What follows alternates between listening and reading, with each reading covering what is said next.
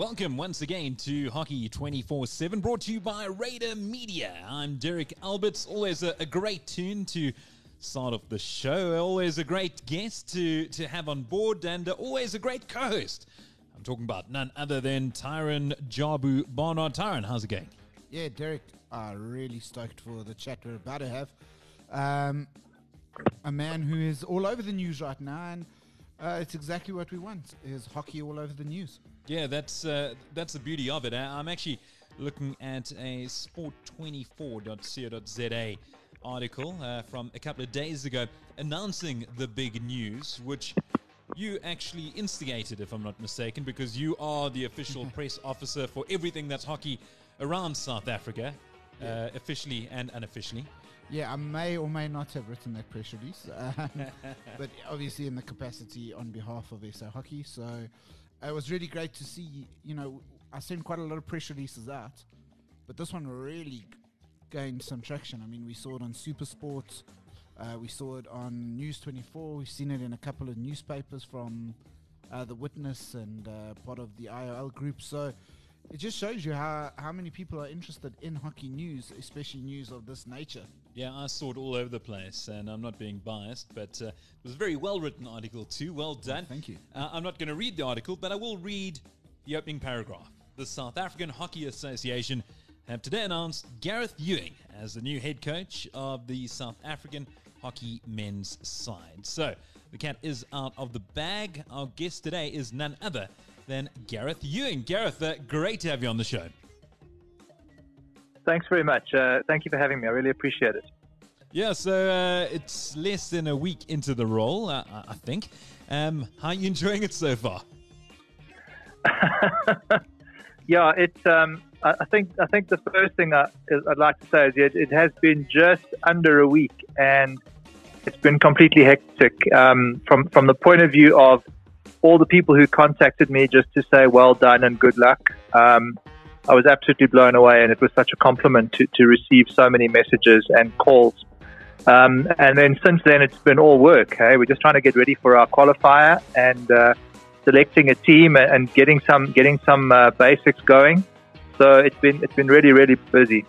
We don't want you to give away any trade secrets or anything like that. But when you say uh, it's been all work already. I mean, geez, uh, you you dived straight in. Uh, what has that entailed? Well, we've, the big priority has actually been to, to select a squad. So between between myself and, and my selection panel, uh, it's been a lot of assessing of availability and, and making sure that, that we can put together the best side we can. Um, I'm still basically working off last year's World Cup squad and and it's important for us to make sure that um, that we're giving um, the right people the opportunity to play. I'm making one or two adjustments from from the World Cup, and obviously there've been one or two uh, retirements since then as well, which which uh, opens opportunities for other people. And um, yeah, we're just waiting now for the team to be ratified so that we can announce it and really start planning. Yeah, I think uh, because it'll be out uh, by the time the podcast is released uh, later this week um, obviously, Rhett Halkett and Julian Hykes have formally announced their retirement, so uh, it gives you a cool opportunity to to give some other players an opportunity. Yeah, I mean, you know, Tyron, you know, Julian Julian called it a day at the end of the World Cup. Julian Hykes and, and Rhett announced his his retirement. I think um, very graciously, and, and and and he's a good example, I think, of how to announce it with minimal fanfare, but allowing people to, to acknowledge his, his contribution over several years. Yeah, and uh, I think, you know, there was uh, something that you said there about Rhett around years of dedication. Uh, you know, that's that's really been the the reaction to to your selection is how many guys are so happy that someone who's been committed to SA hockey for so long has been given the opportunity. I mean, you first had your international break eh, back I think if I'm correct, 2004, 2005, somewhere around there. Yeah, um, actually, yeah, I've been involved for quite a while. I think it is 2004. Um, I, I got I got um, a brief assignment as a video analyst for, for Paul Revington and then later for, for Greg Clark while they were coaching South Africa and South Africa A at the time. and and I was uh, able to to to kind of get my first chance to to travel with the team and and spend a bit of time with some really good coaches and players. And yeah, I've been I've been coaching for a long time. This is um, I think it's year 25 of of being an active coach. So I have kind of paid my dues, and I think I think that has actually been part of the positive response. Is people people appreciate that that that I've stuck at it and that I've grown and learned and made plenty of mistakes and and get, and built up experience. And, and I think people are reassured by the fact that you can commit to something and and and get uh, get an opportunity, you know, earn an opportunity. So I'm very grateful for the chance, and i have been very grateful for all the support I've received. Yeah, I, do think, Gareth, that you, you're certainly underselling yourself when it comes to what you have managed to achieve in the sport, when it comes to not just coaching, but in other spheres. Uh, I mean, looking back, when you talk about the South African setup, uh, you mentioned the video analyst role, but uh, you've also been involved as a team manager, high performance trainer, assistant coach, also head coach of the SA Under 21. So, I mean, it, it really was a, a, natural progression to the top spot as far as coaching is concerned with the SA men's side. Uh, yes, it was. Um, I think, yeah, the, the, the management bit is, is, I think I was probably the worst manager that's ever ever done the job, and fortunately, it was for a very short period of time, uh, for the sake of everybody involved. But um, yes, you know, those opportunities, you know, those, those chances that I've had and those those jobs I've done over the years have, I think, helped me to learn a lot about what to expect and where to go. And um, it's been an ambition of mine, unashamedly, to to have an opportunity like this and to to to, to hopefully test myself and the team that I I, I work with um, against the best sides in the world. And it's it's something that I'm extremely excited about. Yeah, and, and Springs, I mean, obviously you and I have chatted a long time. Uh, it's it's something that I'm I'm glad to see you being given the opportunity. And in fact, I had a message from Mark Hopkins, the outgoing coach, whose response to the announcement was they couldn't have made a better decision. Uh, yeah, that's it's it's quite a compliment. Um, I, I, really enjoyed working with Mark last year, and and I learned a lot from him from a from a point of view of man management and, and, and the tactical growth that the team went through last year, and I, and I can only hope that I can build on that. And, and I think I'd, it would be remiss of me not to acknowledge the, the time I spent with Fabian Gregory as well. I learned a huge amount from him, and and and all the coaches that have that have kind of come before. Everything kind of gets layered on top of, of, of something else, and we can we can only be where we are because other people have made contributions in the past. So I'm grateful for having spent the time with them uh, so in many respects, it's easy to be an assistant coach because you don't have to worry about the whole picture. You you can focus on the small elements that uh, you're you're tasked with, uh, but you learn a lot by doing that as well. So. So I'm grateful for them and for their support over the years, and I'm, I'm looking forward to, to moving the team uh, in a in, a, in, a, in a, another direction, perhaps, but also just in terms of building on what's already been put in place. Gareth, I heard a, a fantastic interview with um, Ian Chappell uh, a couple of days ago, the former Australian cricketer.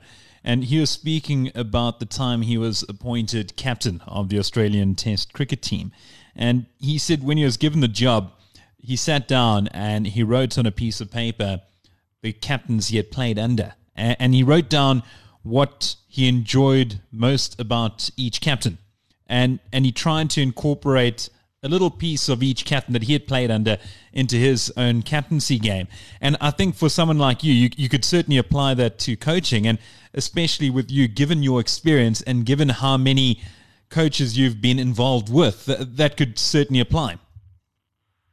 Yeah, I think it. I think it does. Um, you know, all my experience, right, going back to, to starting starting the job as an under fourteen coach, I've worked with great people and and I've worked with either really good administrators or really good good head or assistant coaches, and and everybody has, has added something to, to my knowledge and and something to, to the way I think about game, and that changes all the time. And and I am I, I can kind of acknowledge you know quite a few different people. I don't want to name too many names because I'd hate to leave somebody out. But yes, every every experience and every interaction has has led me to where I am today. So, so I'm hoping that I can do them all justice because obviously it's never going to be an easy job to do in in, in SA hockey. But I, I hope that, that they will they will see in me some of the contributions that they've made to my development over the years. Yeah, and and you've mentioned the word challenges. Uh, you know,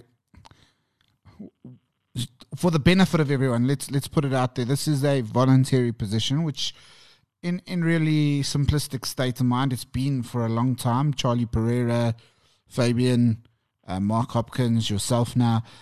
So you know, as far as that goes, in all essence, it's a zero pay job. Apart from the lack of uh, money for you as the coach, what what are the biggest challenges that you're going to face? So so I think obviously we we do understand it's it's um, an unpaid position, which uh, is is a difficult thing for a lot of people to get their heads around, um, myself included. But you know, we're probably one of the last bastions of, of amateur sport in the world from that point of view, um, particularly people who aspire to compete at the level that South African hockey does. Um, you know, the, the most initial challenge, and I need to be again say thank you to to the the organisations that I work for, uh, U- University of Johannesburg and St John's College, for for for you know providing flexibility around being able to do this job too. Um, so that's that's the, the first thing, and, and obviously to be able to ju- juggle the rest of my life and pay the bills and support a family is something that's that's obviously not easy to do. Um, other challenges at this stage just in terms of, of finances is, is the, the players are currently you know needing to, to make a contribution which which we're hoping that that people are going to help us with in the hockey community over the next month. Um, and and we we have, we have to understand that's a very difficult reality for a lot of these a lot of these guys. Um, the other issue being of course the distances that we need to cover. We've got a good core of the squad who are going to be traveling from Europe and and that's going to be difficult um, in terms of logistics and cost, and then to get us together before we get there, and then just smaller things like like equipment and access to to top quality equipment to train with um, and to to use when we are together to help build up our technical skill. So there's obviously people who have been helping us, and I, I want to thank one or two contributions and and that's just the kind of thing that we have to deal with. You know, it's it's also just not being able to train together, um, trusting guys to have to do their conditioning work in isolation from each other. Those are difficult things, and, and they, they do add up. Uh, and I think probably our biggest challenge for this this upcoming event is is actually time. You know, we're looking at a matter of weeks until until we need to compete to qualify for the Olympics, and and that's against teams who have all been competing already this year and who are very, very focused on performance. So, you know, you add them all, add up all those challenges, and you you have quite a, a big chunk of of uh, things you have to deal with. Gareth, I used a cricket story a little earlier. Just going to move over to rugby and, and just going along with what you said. Uh, a couple of days ago, we saw Paul Roos do incredibly well at the Sanix World Schools Tournament in Japan and they ended up winning the thing and they, they beat a, a New Zealand side the final. They actually hammered them St Peter's College 57-5 if I'm not mistaken. Uh, 52-7 and what ended up happening was obviously it, it led to discussions regarding schoolboy rugby in South Africa and how strong it is. And then people started speaking about um, what about an SA schools team? And, and, and a lot of people said no uh, uh Paul Roos would thrash an SA schools team because they've been together for five, six years. Um, of course, we're not talking about that time frame, but as you said, the longer teams stay together, the better they play together. I mean, that just is common sense. And yeah, you certainly are hamstrung with regards to how much time you have with the players when they get together. And, and you mentioned the, the upcoming tournament in India. It can't be easy.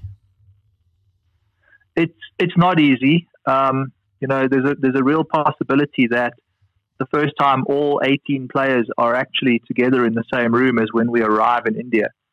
Um, so, because people are going to be traveling from Europe to join us, and there's a cost implication to bringing everybody to Johannesburg first, which we're hoping we can address.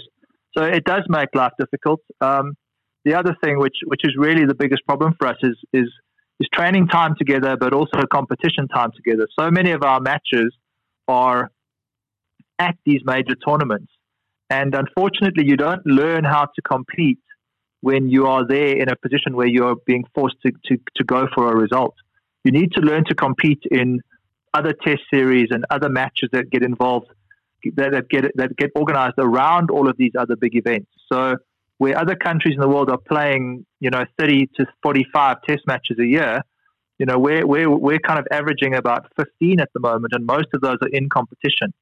So we don't get a chance to learn how to win um, and learn how to compete in games that have slightly lower consequences. So that's a big challenge, and that's something that, that I'm really hoping over the next the next uh, four years that we can really address and, and, and change. Yeah, and I was going to ask you: Is that one of your big objectives over the next four years? Is that to to get more Test match hockey? Tyron, it, it, it really is. Um, we we need to try and get ourselves up to kind of thirty five or forty. How that's going to happen, what that's going to look like, uh, I'm still trying to get my head around that. But there's obviously a massive financial implication. We need to look at the quality of the, of the local teams that we can play against in terms of our immediate neighbours. Um, so we're already looking at arranging a series against Namibia right before we leave, and and I hope that that'll just kind of get the ball rolling in terms of some some good regional competition. But we need to test ourselves against the best in the world to get that right. We need to travel, or we need to make South Africa an attractive destination for them to come to us. That's happened in the past, and I'm hoping we can get back to that uh, in the very near future.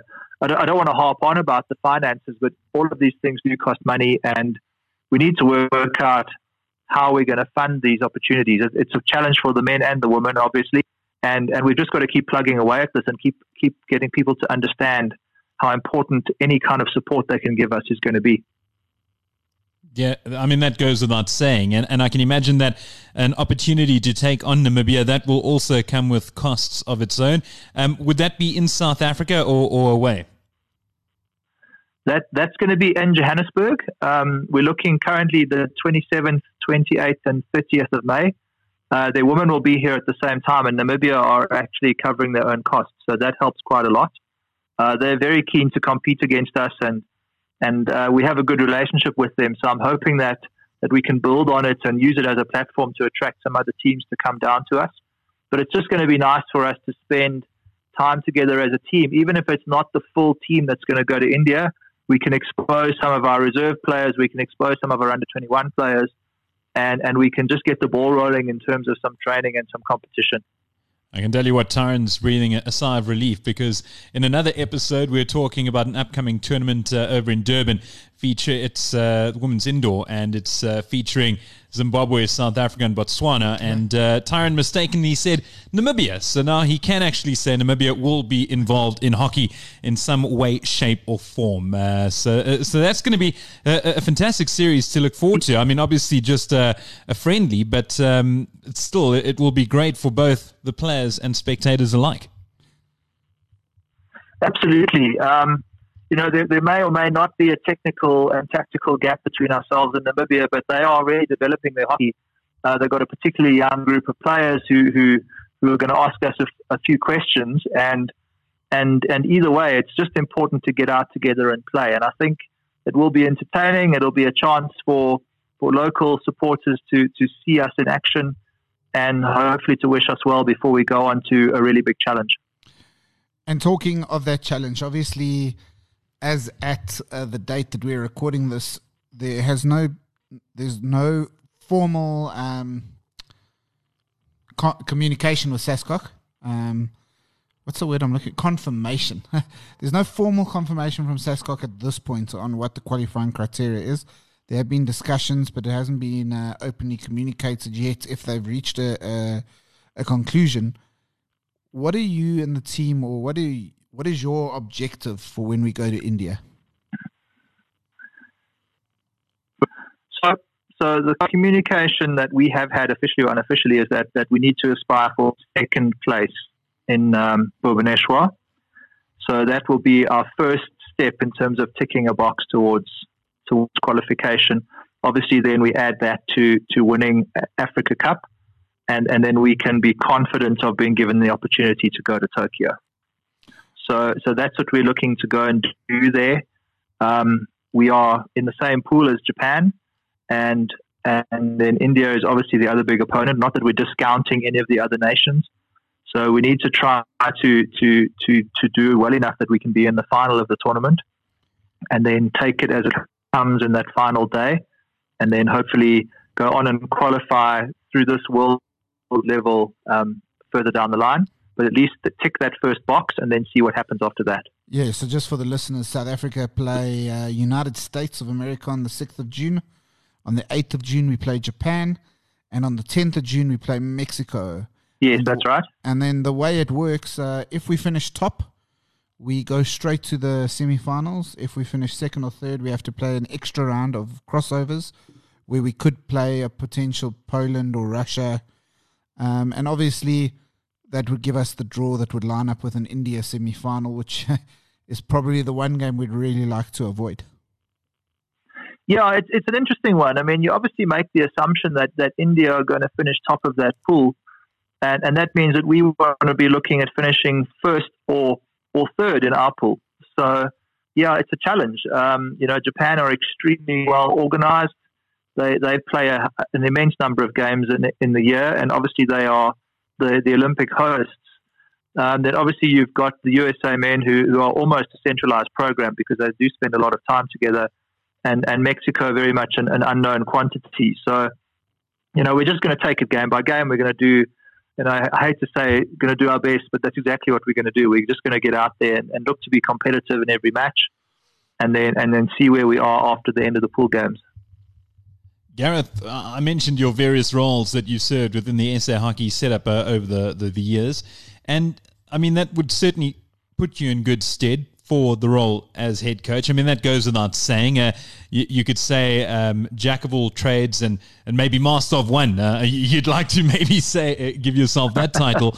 but uh, I, I'm interested more about the video analyst role because I remember chatting to a couple of sports people and when they became coaches of provincial sides, national sides, they had never sat behind a video screen, a, a lot of them. And they said it opened their eyes tenfold when they did when they sat down with the video analyst. And and, and I think that is an extra it's an extra facet to to coaching which people don't necessarily appreciate. And and given the fact that you serve that role to such an extent, um, yeah, it would surely put you in a very, very comfortable position within that area.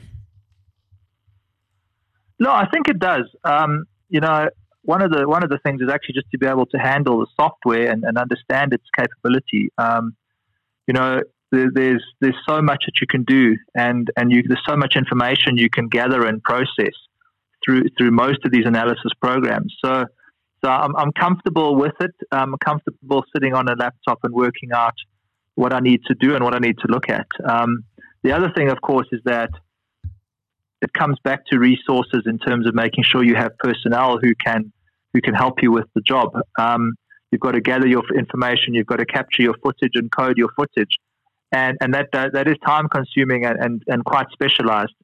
So so that's another area that we always are playing a little bit of catch up with with the the top performing nations in the world. So, it, but it is something that I actually enjoy doing, um, and and then trying to process the right information to give to the players. So you, you start off with this immense amount of, of data, and you need to narrow it down to what's most accessible and most important for, for your team talk and for your tactical preparation. Um, there's always the process of gathering gathering data and footage before you get to a tournament. But once you're there, the, the, the, games that you film and code while you're there are actually the ones that become the most important because they're the most current things change very quickly in hockey, and and you need to make sure that what you have is actually worth watching, worth using. And with that in mind, have you, uh, uh, whether you can share this yet, have you got a video analyst in mind for India? Yeah, um, it looks like Devin van der Merwe is coming with us. Oh, so I've I've worked with him in the under 21s, and, and he's a really good guy because he brings so much to, to the on field training uh, in your preparation phase. And, and he's a really hardworking guy who, who loves the video. So I'm, I'm really excited that he's going to be with us. Yeah, fantastic. I think Devin is uh, uh, probably one of the two front runners for the SA under 21 job, and uh, we won't ask your opinion on that at this point. Um, But uh, yeah, fantastic, fantastic guy for the for the game of hockey in the country. Springs, uh, what's currently on the go in South Africa is also the Varsity Cup. Obviously, this year it is the the women's turn. Now, you yourself uh, are a Varsity Cup winning coach. What do you think of the the platform as an opportunity for young athletes to to a get noticed and b uh, play in a bit of a high pressured situation? So um, yeah, I, I really enjoy the, the opportunity to, to, to play some high level, high intensity competition. And you can see that in the girls' tournament this year as well. Um, I, I do believe that anything that gives players a, a high profile exposure puts them under a little bit more pressure in terms of being on TV, all the music, all the noise, um, all the all the bright lights and stuff. That it's actually quite important to learn to play in that environment because it changes the way you perceive the game and perceive yourself, and it, it just layers pressure because of because of all the extra difficulties that you're going to face. You know, you're no longer just pitching to play your game, which starts at half past two, because you know, for example, because now the TV says no, we need to start it at, at two thirty-two. You know, so you've got to really have, be a little bit flexible, and and that's quite important. So there's definitely a, a, for me varsity varsity sports is a development phase, and it, it really does help the development of the young elite athletes. Um, the format is something I, I will I will I'm not sure about all the power plays and all the double goals and all those things. I think they detract from the quality of hockey. But I suppose you could argue that it makes you think about tactics and and match situations in a different way and I guess that could be seen as a good thing. Um, overall, you know, anything that, that raises the profile of hockey the same as the, the you know the elite club challenge, these are things we need to embrace in our market. Yeah, absolutely. I uh, I was going to lead to this one next. Then, um, of all the tournaments that you've been involved in within the South African hockey uh, uh, calendar, is there any one that you're especially fond of? Are you are you talking locally? Yeah, locally. Any anything from USA to PHL to RPT. Is there any one tournament that just you know that was the tournament that you really just enjoyed the most as a coach or involved in any way? So, look, I, have been quite lucky. I, I, guess I'm quite an old man in terms of all the tournaments I've been on. Um, I, I, really, I really am fond of the USA tournaments. Um, really pure form of hockey, a really a really tough, no no opportunity to make any mistakes environment, and also just the vibe of having having students and young people around and, and competing against each other is really exciting. The the same applies for me with with the under twenty one tournaments. I just think you see some really pure hockey and and and you see people who are just so excited and and you know older players sometimes get a little bit cynical and, and their lives are different and they don't have all the all the time they would like to train whereas the youngsters just get stuck in and enjoy themselves. And for me, those have always been the tournaments that you know I've, I've grown up in and I've I've learned a lot in, and I can still appreciate the the spirit and the energy that goes into those tournaments. Oh, fantastic! I think you know that's something that's uh, echoed by many many players. Uh, you know, we don't always chat to coaches as much, but the uh, USA tournament is is definitely a, a standout. Um, and I, I know one or two guys who who would like to have stayed at university even longer to have played a bit more. um, Gareth, you obviously your nickname is Springs. Um, where does that come from? Can't believe you're asking me this question. Um, it comes from high school. Um, perhaps it was a, it was an event. It was something that took place at Springs Boys High School. We're talking now, pushing thirty years ago. Um, I, I basically I basically made a bit of a fool of myself on the hockey field and, and contributed to a loss that uh, a long bus ride home cemented as my nickname from between there and, and back to Randburg. So it was something that's just kind of stuck with me. I guess perhaps I I'm a bit funny looking. I run. I'm tall and I'm skinny, and I run funny when I used to play the game, and it's kind of just stuck.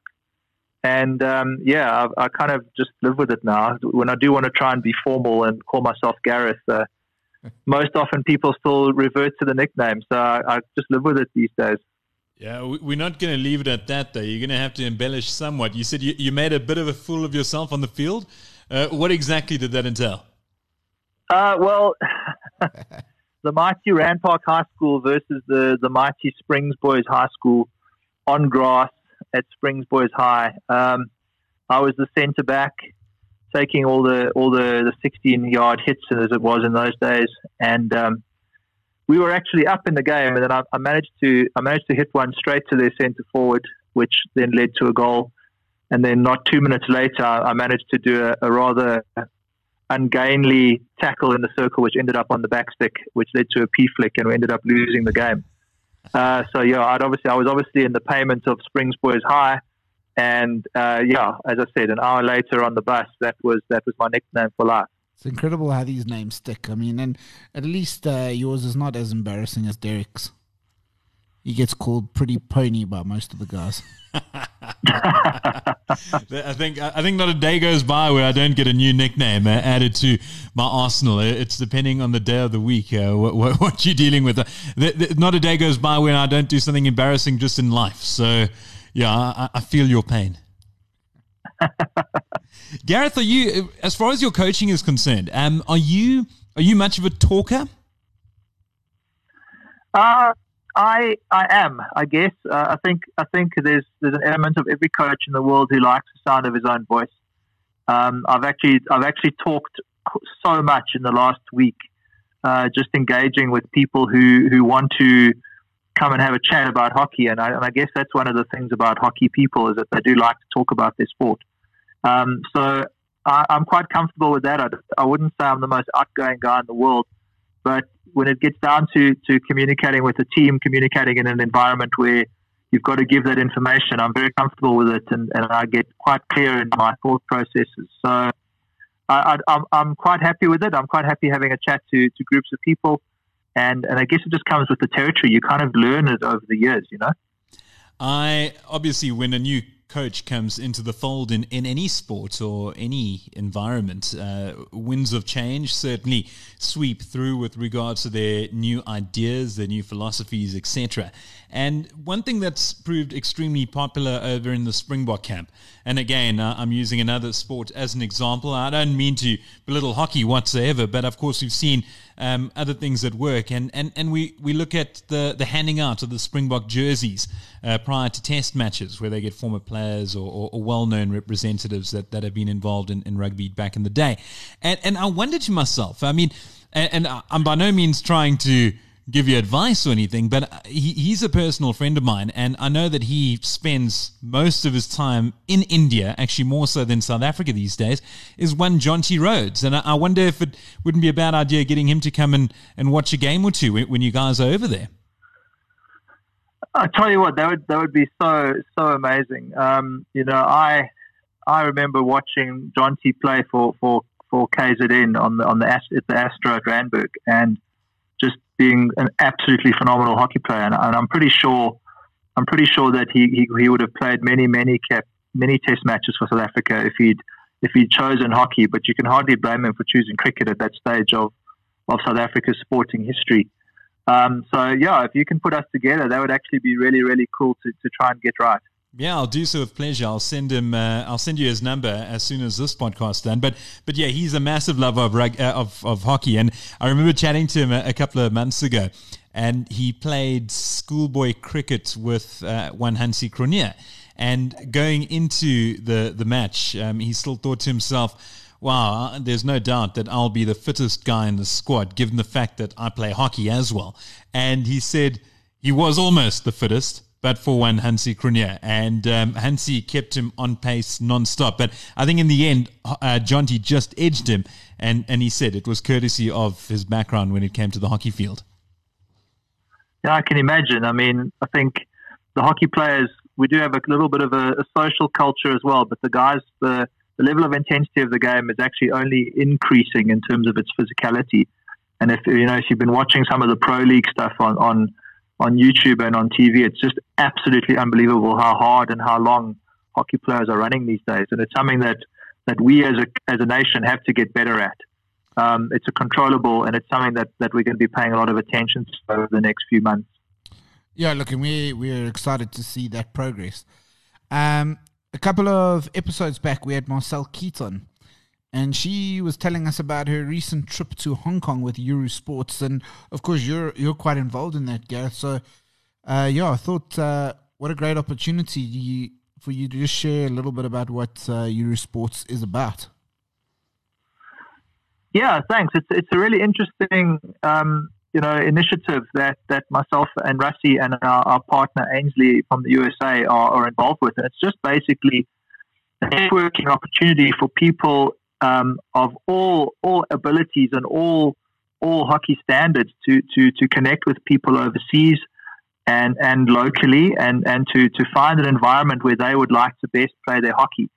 So it's not just a semi-professional environment for those players who want to go overseas and, and earn a bit of money and, and, play in the big leagues, but also for people who just want to grow their hockey networks. So it's it's um, international and it's local in terms of the local universities, a way for them to to access players that they may not normally see, and and then from the point of view of those people who want to go and play overseas, is just putting clubs in touch with athletes and, and giving them the opportunity to go and travel and gain life experiences and work in a different place and and hopefully just, just grow their hockey networks. So I guess you could call it a little bit like LinkedIn. Uh, everybody has a profile and, and you, you put it together and you, you pay a subscription if you want the higher level um, access and, and you, you find a club or we help you find a club or find a university and you and you get an opportunity to do something in a different place, something that you love in a different place. So, you know, Eurosport's really exciting. It's something I'm happy to be involved with, and it's growing slowly across the country. And where where would our listeners be able to find out more information? Uh, best thing to do is is is keep an eye on social media. Just you can search for Euro on um, on Instagram on on Facebook, and you can also search on the internet, and you can set up a profile and look at the website if you'd like to. Just on that subject, Gareth, speaking about uh, listeners being able to get hold of someone. I mean, you, you, mentioned earlier, and it goes without saying, that you can't do anything without the help of finances, and and hockey is in that perilous position where they are desperately need in need of finances. Now, um, I can imagine a, a, lot of people they listen to to podcasts like this and they know that the money is needed, but they think, ah, uh, it's just going to be so much red tape in, in order to to be able to contribute something. How, how would I mean? You're we chatting to one of the highest names in hockey in South Africa right now. How would someone go about being able to contribute? I mean, what would be the first port of call? Well, there's a couple. I mean, the first one is you could actually contact me directly and I can put you in touch with the right people or we can engage with how you'd like to get yourself involved and how what level of support you'd be able to give. Can do is you can pick up the phone to SAHA pop them an email, see what's available, and we do have a commercial partner at the moment, Frontier Sport, who, who are involved in, in particularly the bigger the bigger levels of of sponsorship. Um, for me, it's about just the hockey community starting to engage with with South African hockey again because we actually need we need that the most. We need the, the family environment and the, the, the, family sport that hockey is. Um, we need your support, and it may be in kind, it, it, may be small financial donations, it may be large financial donations or sponsorships, commercial arrangements. So between between those three channels, those are the best. I think honestly, right now, just don't hesitate, don't hesitate to reach out to me on social media or or email, and we can see what we can put together. Okay, fantastic. If you can just give uh, your details with regards to social media and email, don't give out your number, but uh, guys can also contact us uh, and we'll certainly send it out. Cool. Um, can I give it to you at the end? Yeah. I need to actually think about what it is. Yeah. okay, no worries. Uh, we'll get to that after this question. A bit of light-hearted stuff now. We've, we've done with the serious stuff. And as we close out, uh, I'm sure you've heard uh, previous podcasts, but we've got the famous one question quiz. It's exactly that a quiz that entails one question. Um, but the question's a little hard. And it's usually not okay. directly linked to hockey um, but more directly linked to the guest of honor. In this case, it's you. Um, all I want to know is from you, Garreth, uh, who shot J.R. Ewing?